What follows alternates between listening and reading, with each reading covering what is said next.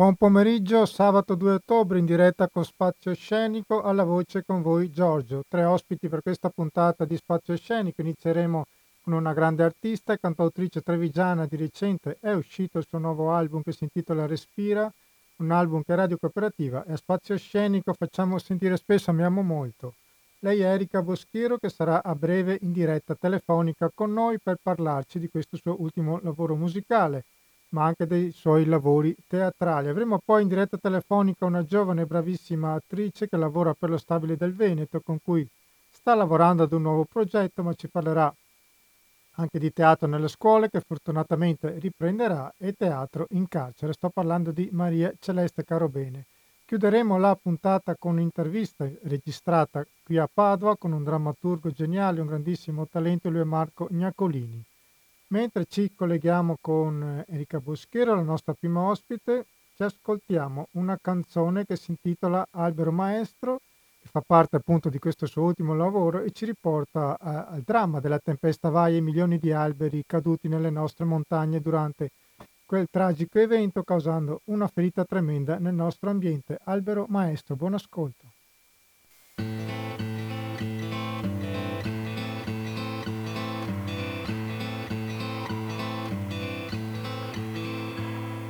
Sono suono buono, sono cuore nel frastuono, affezionato alle sue foglie come a un dono. Quando arriva il freddo è tempo di lasciarle andare, non vorrei lasciarle andare con il vento. Cresce il vento, scuote i rami, scuote i tronchi, gli alti piani, scuote gli orizzonti più lontani poi si fa burrasca, scuote e chiama alla battaglia tutti quanti soldatini, tutti in fila.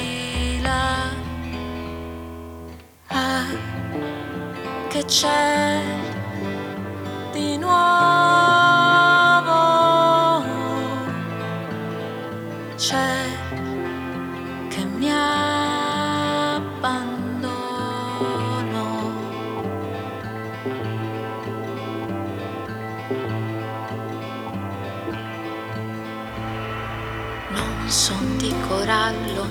Metallo, né di pietra, né di vetro, sono legno che risponde, d'ambra che guarisce le ferite, vita dentro a cento vite, fino al colpo della scure, colpo sopra colpo sul mio corpo che vacilla si fa barca alla deriva e si fa vento albero maestro perso dentro alla burrasca che ha già perso la battaglia e non ha tempo. Ah, che c'è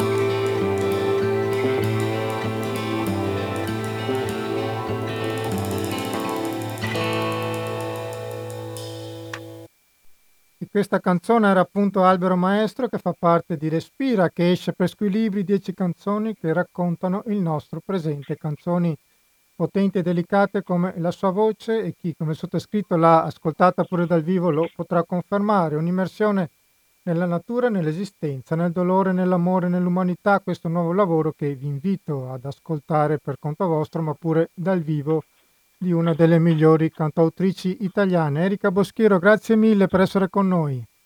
Ciao Giorgio, grazie a voi per avermi invitato.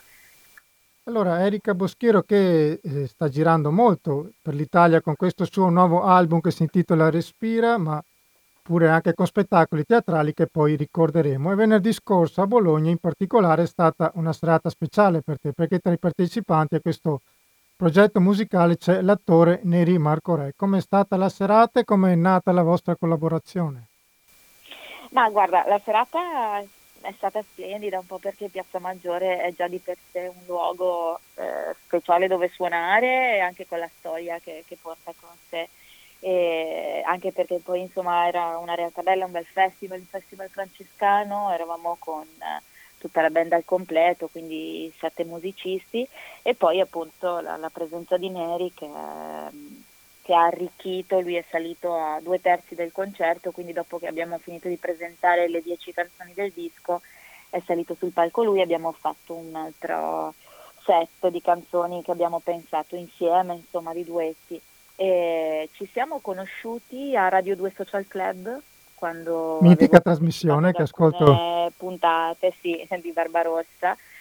E, e quindi e niente, di poi siamo diventati amici, insomma per quanto possibile, per non, non, non, che ci si sentisse spesso perché poi è impegnatissimo, però insomma c'era sempre stata della stima reciproca, anche perché lui è conosciuto soprattutto certo come attore per le imitazioni che fa, per le conduzioni televisive, eccetera, però in realtà lui sognava di fare il musicista e, eh, e, ha sempre coltivato questa sua dimensione senza che per adesso abbia mai avuto davvero, eh, cioè fa dei concerti ma ad esempio non ha mai fatto un disco, cosa che io sto spronando, sto spronando a, a fare quando vorrà perché è bravissimo e ha una sensibilità davvero rara. Per cui niente, insomma, eh, quando è stato l'anno scorso, quando ho scritto un brano, un brano che chiude il disco e volevo che diventasse un duetto, ho pensato a lui, alla sua sensibilità, anche perché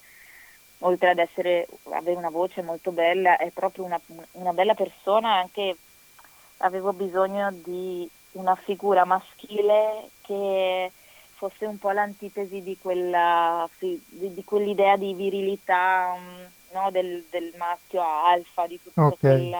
quell'immaginario di uomo che, che è poi quello che, che, anche in qualche modo fa anche tanti danni alle donne e, a, e al pianeta. No? invece Neri è un uomo che non, non, nasconde anche la sua parte femminile, la sua parte più sensibile. Ecco. E quindi così vi ho fatto questa proposta, lui l'ha accolta con, con molto entusiasmo, abbiamo registrato il brano che fa parte del disco e poi anche accolto l'invito di suonare con me a Bologna. Poi anche quando imita Gasparri e Alberto Angela comunque non è niente male.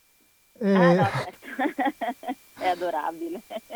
E allora, il respiro, scrivi nella copertina, è la chiave di lettura del nostro presente. L'album arriva in un momento storico particolare come quello pandemico che stiamo vivendo che stiamo cercando di capire, che ha evidenziato anche le nostre fragilità ma anche i nostri egoismi. Ho trovato interessante che tu abbia iniziato l'album con la canzone Ascolta, e sapessi ascoltare.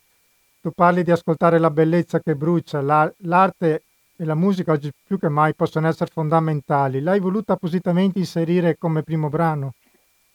Sì, sì, sì, sì, era proprio, era nato come un invito, la canzone quando l'avevo scritta era proprio perché sentivo impellente, ma mica solo io, cioè, forse tutti noi chi ha un po' a cuore le sorti de- del pianeta sentiamo che non c'è più tempo da perdere, no? che ci sono tutta una serie di, eh, di conti, stanno, di nodi che stanno venendo al pettine e, e di scelte che, che, dobbiamo fare adesso, non, non fra un anno o fra più anni.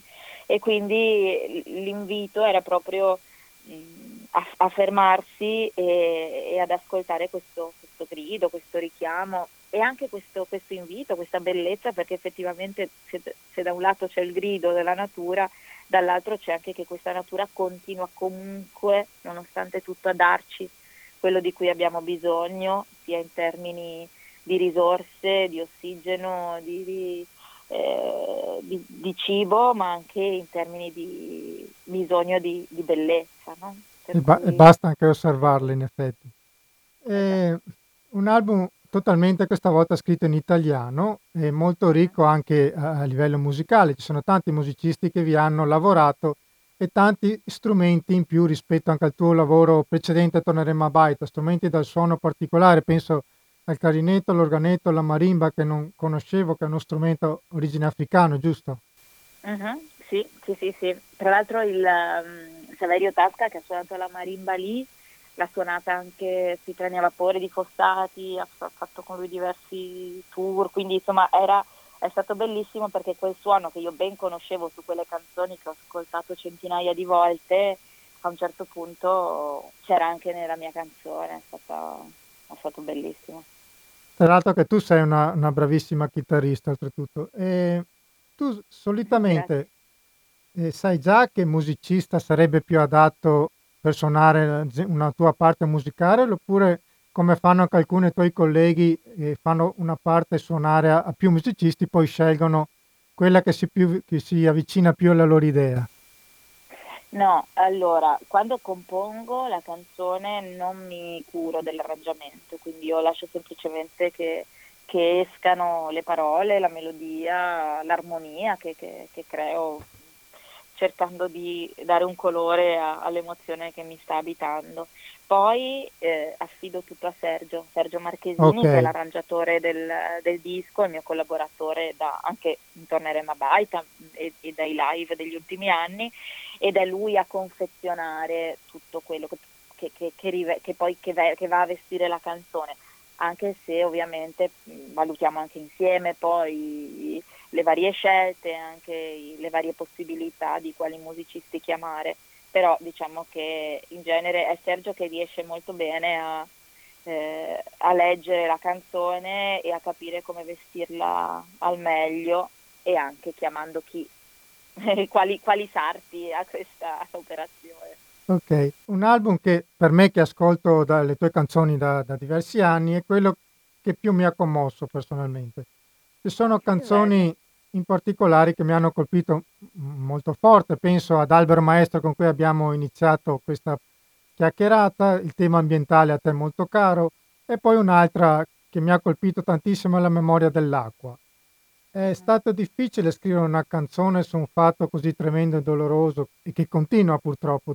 Tu da grande artista comunque sei riuscito a trovare le parole, ma e, e come mi ha fatto anche pensare allo spettacolo di Davide e Nia all'abisso. Com'è stato per te scrivere su un tema così difficile? Ma guarda, la genesi della memoria dell'acqua è molto particolare, perché io ero andata al cinema a vedere il film La memoria dell'acqua, questo documentario sui desaparecidos cileni, che mi aveva colpito molto e tornata a casa ho, com- ho preso la, la, chitarra e ho cominciato a scrivere i primi, i primi versi della canzone eh, però come spesso accade non siamo noi a far andare la canzone dove vogliamo noi, ma è lei che si manifesta.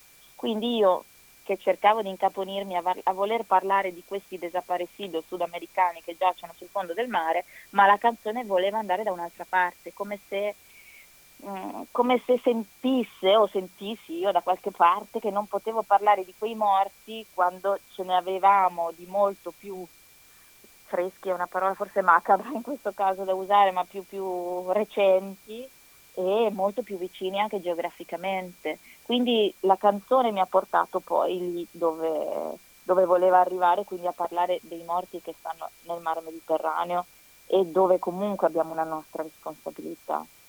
Eh, quindi eh, poi è difficile descrivere il processo creativo perché è qualcosa che accade in maniera che, che non, certo, sì. non, non, razionale, no? quindi anche accade proprio, è, secondo me è il verbo giusto da usare, quindi tu lasci che accada e, che, e, poi, e poi vedi che cosa è uscito. Ok, c'è un'altra canzone straordinaria in questo album che parla di immigrazione che è Un'ostrica e una perla con una parte di fisarmonica stupenda di Sergio Marchesini, liberamente tratta da Viaggio di Jadal din Rum. Spiegaci tutto. Chi è? È Rumi, eh, quindi poeta sufi, siamo nel 1200, ma perché le migrazioni eh, non sono materia di, degli ultimi secoli, ma insomma fanno parte dell'essenza stessa dell'umanità. E, e Rumi ha questa capacità incredibile di descrivere il, il bisogno di muoversi dell'essere umano dicendo che anche il pino se avesse le ali o i piedi per poter spostarsi lo farebbe se minacciato da, dalla scure, no? e, e, così anche l'essere umano a un certo punto se le condizioni di vita non sono più, eh, non sono più adatte, anzi diventano proibitive, parte. Ti va se ce l'ascoltiamo insieme? Resti in linea con Volentieri. noi? Certo. Ok, un'ostrica e una perla, Erika Boschiero.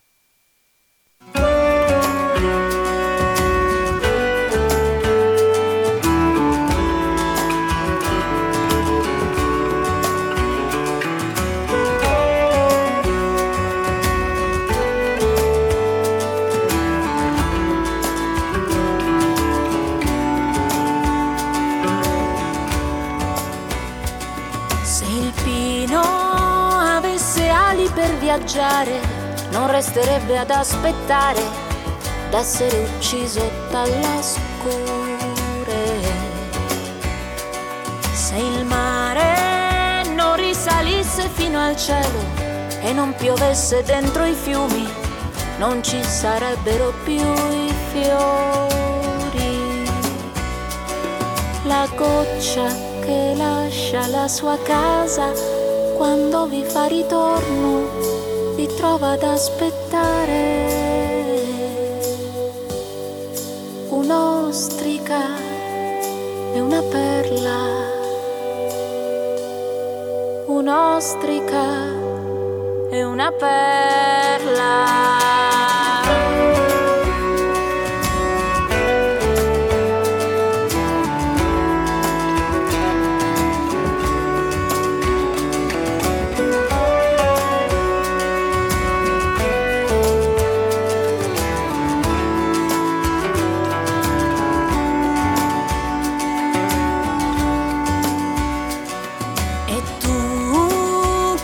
adesso lasci la tua terra, risplendi come una miniera di rubini al sole. E tu che adesso lasci la tua terra, risplendi come una miniera di rubini al sole. La goccia che lascia la sua casa quando vi fa ritorno vi trova ad aspettare. Un'ostrica e una perla. Un'ostrica e una perla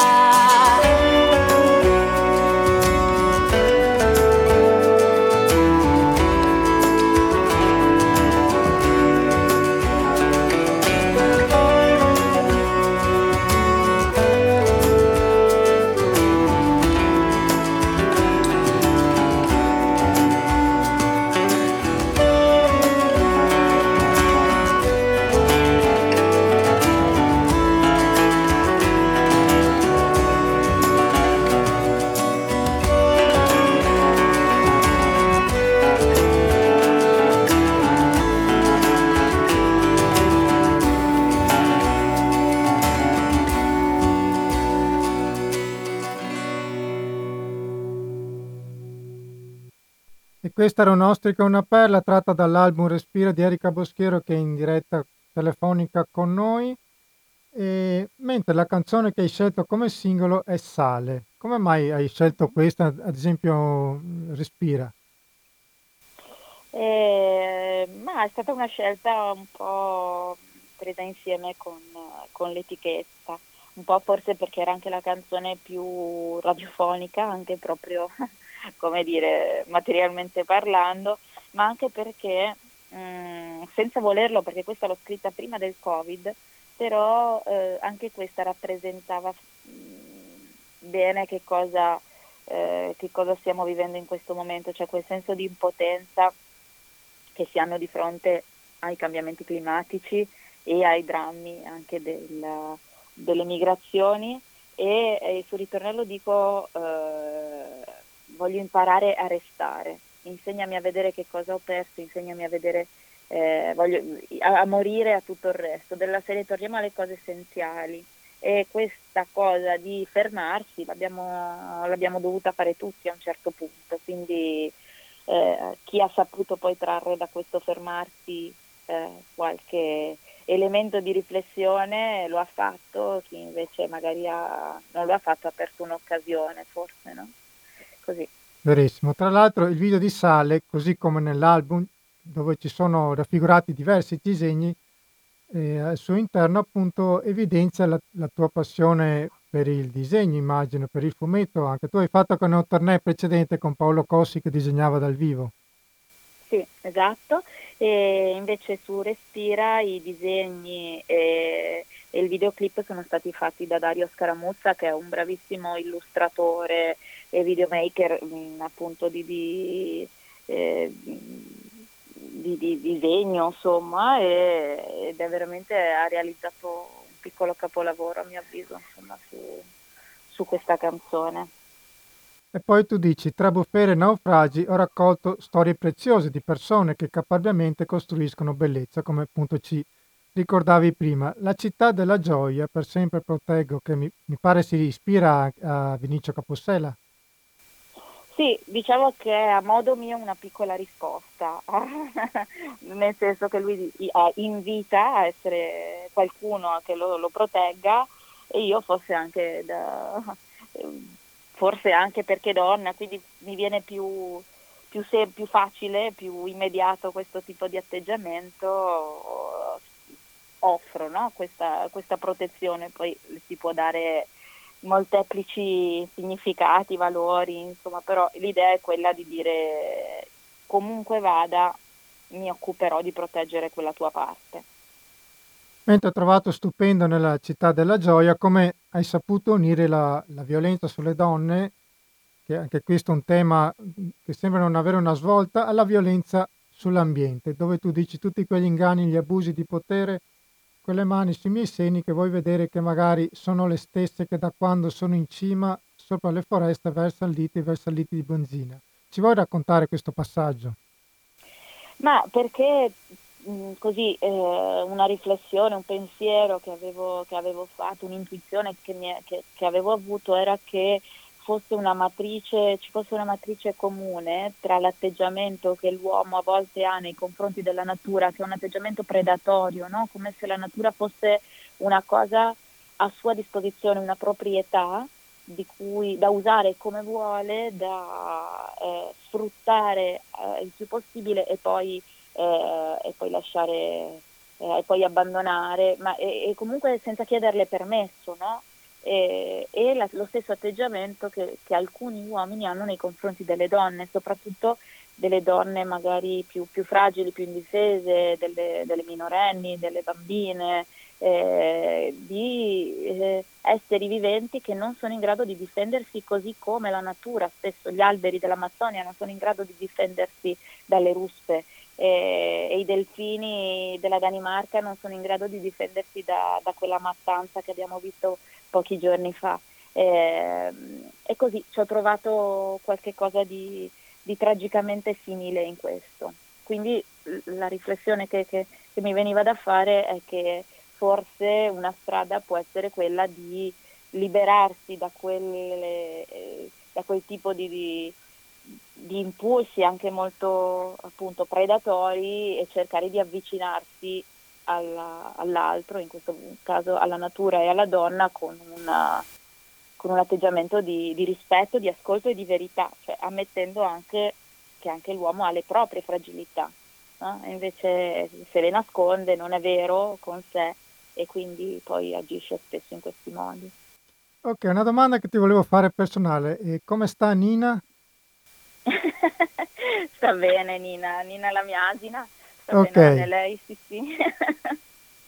C'è anche nel disco. Esatto, infatti ho visto una foto, no? perché anch'io amo quegli animali, per quello te lo chiedevo. Ah, sono animali straordinari gli asini, assolutamente sottovalutati, ma se ne, incontre, se ne avete incontrato uno o ne incontrerete uno, guardatelo negli occhi e la vita non è più come cioè eh, si crea qualcosa di molto profondo con gli asini quando entri in contatto con loro. Allora, visto che ormai siamo al, in chiusura, prima di salutarti vorrei lasciare a te appunto la chiusura di questa chiacchierata. Io Cito una tua frase come invito agli ascoltatori ad acquistare il tuo album. Un mattino ho aperto la porta e sul mio taccuino si sono radunati lupi, balene e pesci, fiumi, venti e abissi, stelle, foreste, deserti, foglie, rami e alberi d'oro. sono stati loro a farmi strada canzone dopo canzone. Tra bufere e naufragi ho raccolto storie preziose di persone che caparbiamente costruiscono bellezza, consapevolezza e armonia. Allora io prima di, di salutarti, e poi io lascio a te la chiusura, ti vorrei invitare a, salutare noi con, scegliendo una canzone tua tra, io pensavo tra sale, respira e resta il grano. Scegli tu, ce l'hai presenti e io innanzitutto ti ringrazio per essere stata con noi. Prego. Grazie. Beh, eh, a questo punto intanto grazie per avermi, per avermi voluta con voi e visto che abbiamo parlato di lui direi che ci sta bene resta il grano. Eh, poi Respira avrete modo di ascoltarvela e la title track ci sarà, uscirà presto anche il, il, videoclip, in realtà sia di Resta il grano che di Respira, quindi dai, facciamo Resta il grano, che così vi ascoltate anche Neri. Grazie Erika, un abbraccio. Grazie a voi, grazie Giorgio, ciao.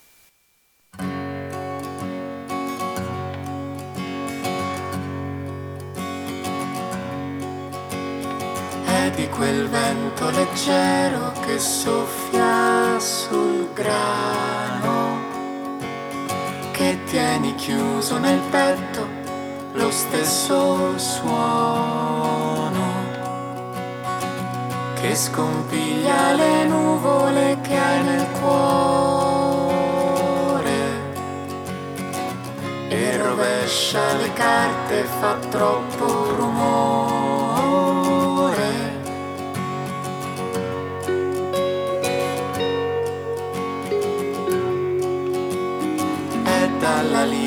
Di sole da sotto alla porta che prende forma la luce che avevi sepolta che si divora le ombre per farle morire. E ricominci da capo e cominci a sentire e resta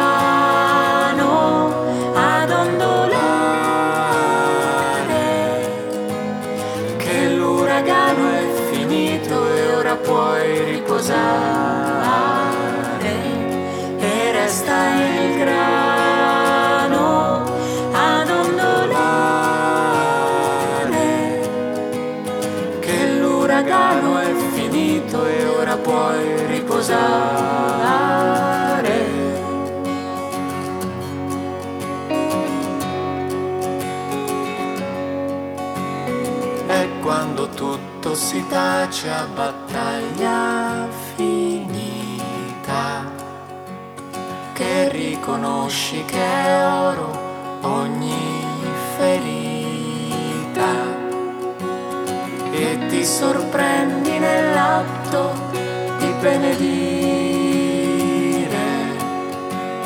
Tutto il dolore e la forza di farlo fiorire.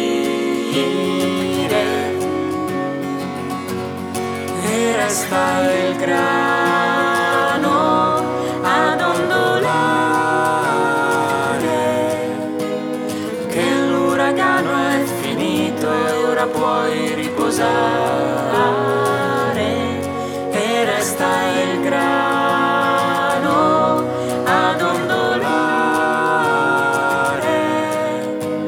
che l'uragano è finito e ora puoi riposare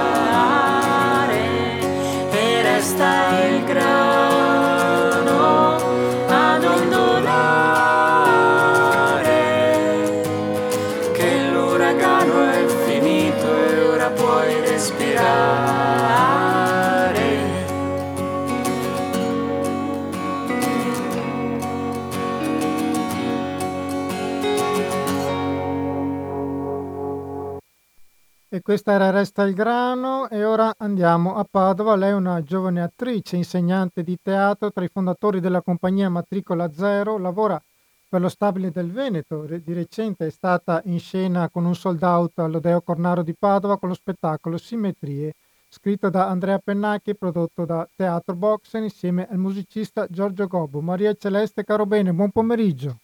Eh, buongiorno, buongiorno, ciao, buongiorno a tutti. Ciao, grazie per essere in diretta con noi. So che insomma è un periodo molto intenso per te, quindi grazie. Eh sì, infatti proprio adesso volevo scusarmi per il rumore che si sente, ma sto correndo alle prove a Venezia al Teatro Goldoni, quindi insomma sono giornate per fortuna frenetiche, dopo tutto questo periodo di blocco è bello vedere che insomma le attività piano piano stanno riprendendo. Ecco, posso dirmi molto contenta, molto mm, felice. Insomma, lo siamo, lo siamo sicuramente anche noi. ecco. ecco, io mm, cosa potrei raccontare? Volevo chiedere di, qui... innanzitutto di sì. simmetrie, che appunto racconta ah, sì. la, la, vita di Emmy Noether, matematica tedesca, che attraversando qualsiasi pregiudizio, donna di scienza e di famiglia, esatto. nel 1915 diede il nome a questo omonimo teorema, diventando così una tra le più importanti donne della scienza e della fisica. Raccontaci un po' chi è, quale momento della sua vita racconti nello spettacolo e, e cosa ha rappresentato per te. Allora, beh, una cosa che hai appena detto è molto emblematica, nel senso che lei effettivamente è diventata una delle scienziate più importanti della storia, però rimane veramente molto sconosciuta. Io non conoscevo naturalmente lei né questo teorema, perché insomma diciamoci la verità, in matematica non è che proprio andasse benissimo. Quindi sì, cioè, è stata una bella scoperta soprattutto perché è proprio una figura storica che aiuta secondo me soprattutto la generazione adesso, insomma, che sta affrontando un po' questo passaggio rispetto alla lotta per i diritti delle donne, eccetera, eccetera.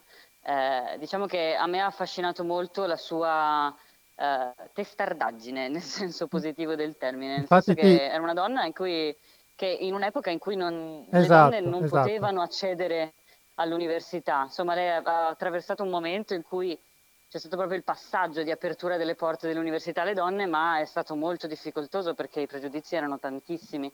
Eh, anche oggi noi abbiamo un po' di strascichi di questo, però diciamo che è stata una delle pioniere eh, nel dire io non voglio sposarmi, non voglio avere figli, voglio eh, studiare la matematica, voglio fare questo. E, e io mi sono sentita nel, diciamo, nell'incontro con questo personaggio, devo dire, molto rasserenata, consolata in un certo senso, perché perché un po' c'è ancora questa cosa, no? che la donna deve essere, non necessariamente può applicarsi a cose scientifiche, eh, un po' sempre la donna fa lettere, la donna fa lingue, la donna fa tutte le materie umanistiche, mentre gli uomini fanno le cose scientifiche e questo è un po' quello che, non per quanto riguarda la matematica, però in generale nella mia vita mi sono sempre detta, cavolo, io vorrei fare delle cose, ma mi sento come se eh, queste cose fossero libero accesso solo agli uomini, ma va, parlando anche addirittura, non so, la regia nel teatro, no? esatto, i registi esatto, sono tutti uomini. E allora dico, cavolo, ma se io volessi... Cioè c'è un po' questa cosa che, mh, come una specie di fantasma sulla testa, no? che dici, sì, voglio fare magari la regista, però chissà, chissà se ci riesco, chissà se ho le capacità, chissà, chissà, chissà, che poi sono tutti pensieri malsani, perché in realtà esulano dalla realtà, sono proprio pensieri che uno si porta dietro per educazione, per uh, tutta una serie di strascichi, insomma, dati dalla storia. E quindi mh, nello spettacolo si racconta bene o male un po' tutta la sua vita, eh, un po' a salti temporali, eh, ma fondamentalmente si racconta appunto della nascita del femminismo, come lei lo ha vissuto, eh, della nascita, dell'ascesa del nazismo. Ovviamente lei era eh, donna ebrea eh, nel momento dell'ascesa dei nazisti in Germania, quindi insomma è dovuta scappare anche lei come tante persone che sono riuscite a scappare. Eh, quindi diciamo che più che essere uno spettacolo eh, scritto da, magistralmente da Andrea Pennacchi sulla matematica, è proprio la storia di questa donna che cerca di insomma, di essere se stessa in un periodo storico in cui è, era molto molto difficile. Ecco. Il dialogo tra te e Giorgio Gobbo nel palco come avviene? Ci puoi raccontare un po'? Ah beh, allora Giorgio, eh, diciamo che la cosa molto bella che ci siamo detti un giorno è che ci si ascolta molto, eh, quindi ci, io sto su quello che lui eh, porta con la sua musica e lui ascolta quello che io dico e cerca di seguirmi. C'è una, un lavoro, io sono stata molto contenta di lavorare con Giorgio Gobbo perché mi sono trovata molto bene da subito, non avevo mai lavorato con lui, ero molto contenta di lavorare con lui eh, ed è stato bello perché anche durante le prove appunto era un continuo confrontarsi, un continuo portare proposte e, e devo dire che è stata proprio una, cioè si creava un'atmosfera all'interno molto molto molto particolare, molto bella. Poi è anche simpaticissimo, meno sì, sì, sì, è persona adorabile, veramente, una persona gentilissima e che mette proprio a proprio agio nel lavoro, quindi benissimo, sono più contenta. Avete già date, altre date di questo lavoro? Allora, si parlava adesso, siccome questo è un, uno spettacolo che è prodotto da Teatro Boxer con la collaborazione del Dipartimento di Matematica dell'Università di Padova, si pensava, mi diceva l'organizzazione, di fare um, in futuro probabilmente una replica uh, nel Dipartimento di Matematica proprio. Insomma, la speranza è anche quella di portarlo in tutti i contesti in cui si parla sia di scienza, sia di diritti femminili, insomma è applicabile a tanti contesti e questa è una cosa molto bella di questo spettacolo, che prende tanti argomenti in una sola storia. Ecco. Come ci stavi ricordando prima, eh, stai lavorando per lo Stabile del Veneto alla produzione Turandot appunto per la Esatto. regia di Pierluigi Pizzi, un progetto Esatto. importantissimo che eh, ho visto sarete a Venezia dal 14 al 17, sarete qui a Mh-mh. Padova, siete un Esatto. numero numeroso e di giovani attori. Ci puoi svelare Sì. qualcosina?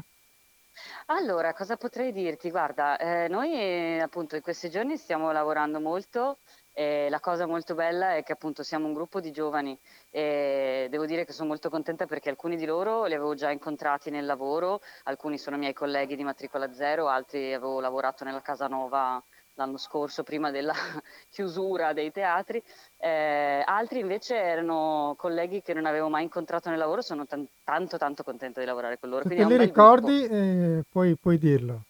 Ah, beh, mh, non avevo ancora lavorato con Massimo Scola, Riccardo Ok. Gamba, eh, Federica Fresco, che è appena si è diplomata poco tempo fa. Insomma, mh, persone con cui avevo sempre voluto lavorare, ecco, e quindi è molto bello. E lo spettacolo, cosa posso rivelare? Non so quanto posso rivelare in effetti, però è un'impostazione veramente incredibile.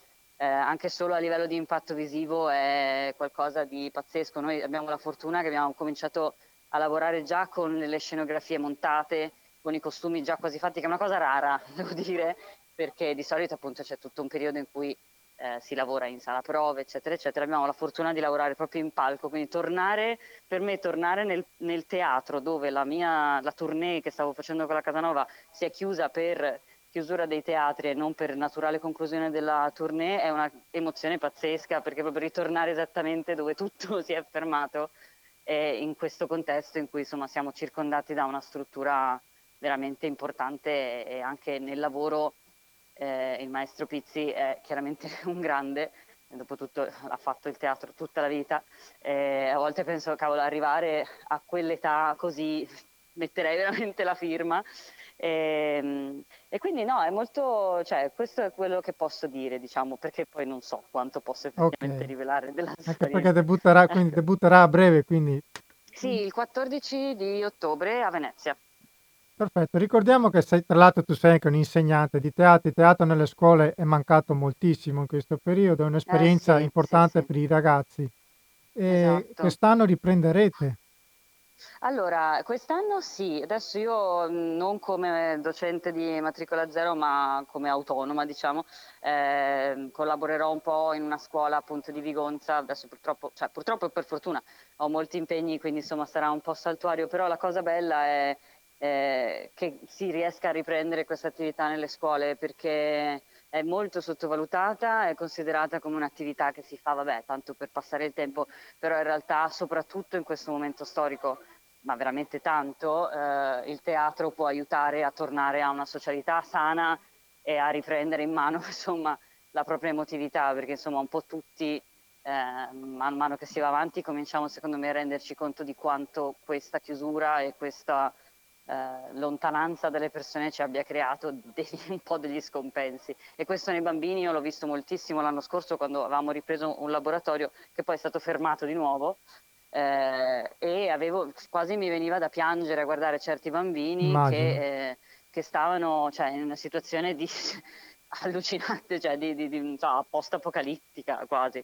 Eh, quindi sì, cioè, è molto importante per me l'insegnamento proprio soprattutto adesso e anzi la pandemia mi ha proprio aiutato a capire che è uno dei percorsi che voglio eh, coltivare di più perché è proprio quel, c'è quel contatto diretto che in teatro non hai generalmente perché c'è il palcoscenico, c'è il pubblico e non c'è un incontro diretto insomma, di, di, scambio vero e proprio, parlandosi, toccandosi, e questa cosa invece l'insegnamento la dà.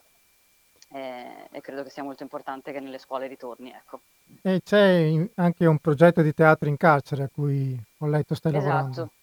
Esatto, di questo sono felicissima perché è un progetto che part- doveva partire l'anno scorso, poi mh, tra purtroppo focolai dentro il carcere, eccetera, è stato ritardato. Abbiamo iniziato a, a giugno con matricola zero per il Teatro Stabile del Veneto, che è il partner eh, ufficiale della, eh, per Aspera d'Astra, che è un progetto che coinvolge 14 carceri, mi pare, che adesso sono anche aumentate eh, in Italia, e che fondamentalmente eh, serve a portare il teatro come anche qui, appunto, strumento sociale all'interno delle carceri per dare insomma degli strumenti ai detenuti eh, di vario genere, ci sono poi realtà che mh, applicano questa formula proprio per renderli proprio professionisti addirittura del teatro, altre realtà che invece lo usano in un'altra maniera.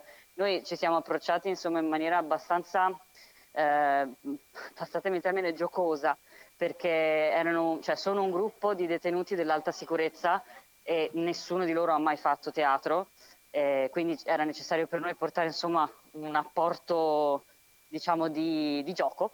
Okay. E, e, devo dire che adesso stiamo costruendo questo spettacolo che si spera riusciremo a fare appunto a novembre eh, su Ulisse, Ulisse, la storia dell'Odissea però dal punto di vista della ciurma, quindi insomma stiamo scrivendo un testo originale insieme a loro che poi insomma diventerà, diventerà uno spettacolo. Ecco. Maria Celeste, ti ringrazio per essere stata con noi, ti lasciamo a, alle prove Ricordiamo Grazie. appunto che dal 14-17 ottobre sarete al Goldoni a Venezia e poi dal 20 a Padova. E Esatto. grazie mille allora, buona Grazie a voi fortuna, e salutaci i tuoi colleghi. Certo, a presto. Un Ciao. abbraccio Ciao ciao. ciao, ciao. e noi facciamo una pausa musicale e rientriamo tra pochissimo. Erika Mu, se mi lasciassi sola e noi rientriamo in diretta con Spazio Scenico e andiamo velocissimi alla terza intervista di oggi con Marco Gnaccolini, giovane e straordinario drammaturgo di cui ho sempre ammirato la rara genialità dei suoi lavori, la sua scrittura e l'attenzione che pone a temi sociali importanti. Con lui abbiamo parlato di uno spettacolo che non dovete assolutamente perdere, che vede in scena due grandissimi come Francesco Gerardi e il musicista Giorgio Cobo di cui abbiamo parlato anche prima con Maria Celeste Carobene. Lo spettacolo si intitola Io e Marco Polo che ha debuttato da poco, vi informeremo riguardo prossime date. Poi sempre con Marco Gnacolini abbiamo parlato di un bellissimo fumetto che potrete acquistare in tutte le piattaforme, si intitola Socrates, l'immortalità del rivolto, un fumetto che ha prodotto insieme a Cosimo Morelli, edito da Becco Giallo ed è stato anche questo presentato in diverse città d'Italia. Ci ascoltiamo l'intervista a Marco Gnacolini. Buon ascolto.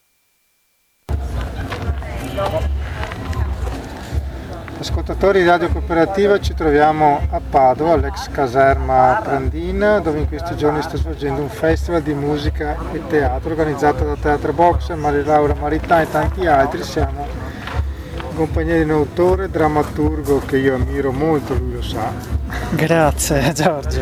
non solo per la bellezza dei suoi lavori, ma anche perché è un artista che ti fa capire la passione che ha per il suo lavoro. Questa È ricambiata eh, la stima. Grazie mille. Allora, questa sera parleremo con lui di un nuovo lavoro che ha debuttato a luglio, Eh sì, al Venice Open Stage.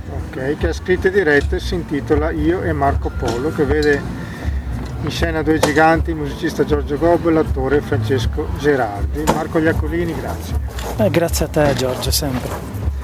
Allora, beh, siete un grande trio che avete ricordato appunto la nascita del libro del più grande viaggiatore di tutti i tempi e mi diceva prima Francesco che sono stati loro un po' a suggerirti l'idea e poi tu l'hai scritta. Sì, assolutamente è nata da una chiamata di Francesco che mi ha detto aveva in canna questa storia da molto tempo, essendo lui pisano appunto si è avvicinato a questo, okay. a questo sì, è un po' di casa credo, nel senso che aveva nel cuore... porta in scena lui porta, Esattamente, mi ha, mi ha proposto questa bellissima avventura e sfida al contempo, cioè di raccontare Marco Polo, però dal punto di vista del suo compagno di cella, questo rustichello da Pisa, appunto lo scrittore. Eh, ideando quindi abbiamo ideato insieme a Giorgio che anche lui appunto ci stava lavorando un po' almeno aveva assaggiato questa cosa con Francesco abbiamo ideato questa eh, sotto forma di poema epico al momento romanzo storico eh, drammaturgia appunto tra lo storico e il contemporaneo narrativa e documentaristica di della genesi del libro Il milione, ma non solo, l'abbiamo preso e tutti e tre abbiamo convenuto su questo fatto, non è solo appunto il racconto, in qualche modo ovviamente romanzato questa, della nascita del libro, del, del, del viaggio dei viaggi nella, nelle carceri di Genova, ma C'è anche... questo incontro tra Rustichello da Pisa che lui... Sì, da... troppo, lui narra, le... narra del, del, suo stare eh, per 14 anni in questa cellula, cella delle carceri di Genova, siamo verso la fine del 1200 e questo almeno è l'unico dato reale che si sa di Rustichello, perché appunto è un personaggio fumoso, e del suo incontro con Marco Polo, appunto, eh, prigioniero dei genovesi a seguito di una battaglia perduta nelle, nelle, nelle isole Curzole dell'Adriatico. E quindi noi raccontiamo questa storia dal punto di vista appunto del protagonista nostro rustichello, ma anche e soprattutto è stato un momento in cui con Giorgio e Francesco ci siamo incontrati sul voler anche raccontare il valore delle storie, probabilmente in un contesto di quattro mura, probabilmente anche, eh, non diciamo ispirati dal momento del lockdown, ma sicuramente le, le traversie del lockdown ci hanno portato a eh, rendere ancora più carnosa questa storia, ancora più nei nostri nervi e quindi ecco se vogliamo anche dargli un, un'accezione contemporanea è una storia che sicuramente parla del rompere quattro mura in qualsiasi epoca storica si sia. È stata questa la cosa che ti ha affascinato? Bah, mi ha affascinato molto la sfida di fare una sorta di drammaturgia storica, mi ha affascinato lavorare con Francesco e con Giorgio assieme, che era per me la prima volta, e, e, sì, questa volontà soprattutto di eh, mantenere la maschera di un racconto storico, ma per poter anche raccontare qualcos'altro. E questa pulsione me, me li ha fatti avvicinare e insomma anche rompere un po' l'imbarazzo di appunto rapportarmi con loro due che eh, io all'università ho incontrato Francesco come attore professionista e gli passai una pistola da attrezzista insomma. Con Giorgio ho sempre visto in scena con Andrea Pennacchi e io a fargli le luci o a volte i costumi con Alessandra Dolce. Eh, per me un po' per la prima volta è stato anche appunto poter essere dare loro la traccia di gioco insomma no? su cui loro potevano divertirsi come a volte mi dicono per me questo è stato anche una bella sfida personale, insomma, poterli raggiungere. Spettacolo affascinante, il testo veramente meraviglioso, ti fa immaginare veramente mondi diversi. Mondi Grazie, e c'è anche una particolarità del, del, testo, nel senso che è, è, un lavoro a tre, fatto a tre, perché appunto io ho dato un certo tipo di materiale che è stato rimasticato da Francesco e Giorgio e quello che ho trovato in un momento frastagliatissimo della nostra estate è stato proprio questo secondo me il valore di questo lavoro che è in essere, no? è ancora i primi, primi step, ma il fatto che non sia solo consegnare un testo che viene eh, recitato e poi solo accompagnato alla musica, ma è stata una vera creazione perché hanno tagliato, adattato, hanno fatto entrare i due performer, hanno fatto entrare dentro di loro il, lav- il, il materiale testuale e quindi è stato anche per me un nuovo testo in qualche modo, quindi si può proprio dire secondo me che è un lavoro corale in questo senso, ma per eh, davvero. Ogni storia eh, serve ad evadere loro grazie a questa storia sono riuscito ad evadere. Ah, lo spero, spero. Io questa sera che li ho sentiti, anche sono tornato bambino, gliel'ho detto a loro per quanto poi sia. Eh, sembra di. Eh, la, la, potenza fisica delle storie, però, quando vengono raccontate bene, la forza fisica del teatro, no? di queste onde sonore che alla fine si sprigionano no? nelle voci, nelle musiche, e alla fine tra il pubblico credo che si senta questa potenza fisica. Al pubblico è piaciuto tantissimo, io ero con loro e posso testimoniarlo. Che... Wow, allora mi sbronzo stasera. Grazie Giorgio. E un altro progetto che sta andando tra l'altro tuo molto bene è appunto il fumetto che si intitola Socrate e l'immortalità della rivolta che hai prodotto insieme a Cosimo Morelli. Sì. Edito da Becco Giallo, anche questo è un personaggio molto, molto particolare. Tra l'altro tu eri bambino quando Socrate Ah, non ero nato? no, non ero io ancora me lo Nel ricordo. senso, non ero, non ero sì, sono nato nell'85, quindi ero il momento del, un po' della sua discesa, insomma, quando sono Attore, medico, rivoluzionario, un po' pazzo, pazzo anche come persona lui. Eh sì, un bel ribelle. E come mai hai voluto scrivere, raccontare la sua storia tutto, tutto con un altro tipo di linguaggio perché avete usato il fumetto? Allora, mh, prima di tutto per me fare un fumetto è stato un po' raggiungere eh, me bambino, io sono nato con la narrativa fumetti, quindi eh, ho scoperto il teatro molto dopo e quindi poter eh, far pubblicare il fumetto è stato un po' un, mantenere una promessa a me stesso piccolo quando ho iniziato a concepire eh, e a vedere le storie nella mia testa, quindi è stato un atto molto, molto personale questo che è quello che è successo a dicembre del 2020. E la scelta del personaggio è nata eh, in un contesto storico, in un momento storico in cui finivano eh, le, le, i moti delle chiamate primavere arabe, eravamo in un momento, non so se, se, lo ricordiamo, eravamo in un momento dove i popoli, soprattutto medio orientali, iniziavano a, a, a ribellarsi alle dittature, alle, alle, autorità governative che le devano i diritti civili e a prendere in qualche modo una coscienza e del potere politico.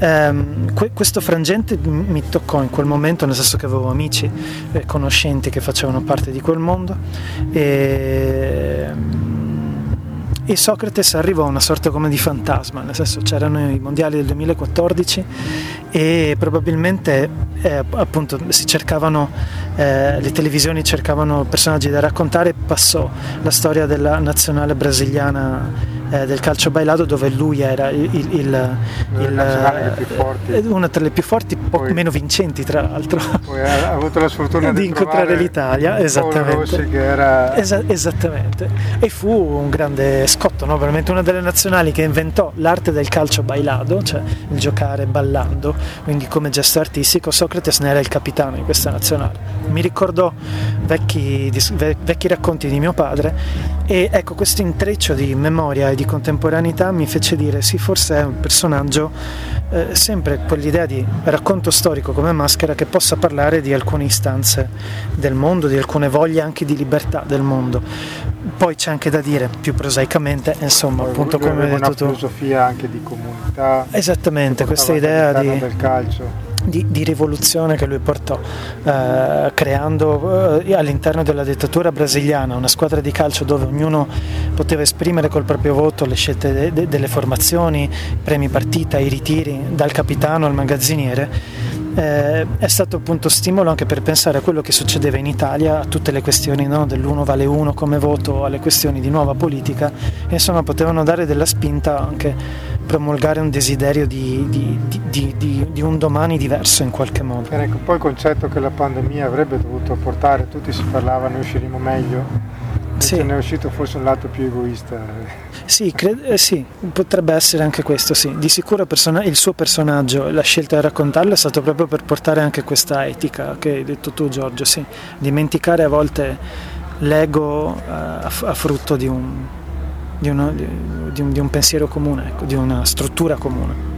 Tra l'altro un personaggio che è venuto a giocare in Italia, che appena sceso aveva detto voglio, voglio leggere Gramsci in italiano. In italiano, cioè, sì sì, già si determinava forse da Gramsci non lo conoscono neanche in Italia. Es- esatto, oh, beh, è un personaggio, non basterebbero, non, sicuro non basta un libro, eh, 3-4 libri eh, insomma lo riescono a circoscrivere abbastanza bene, una vita veramente più grande della vita.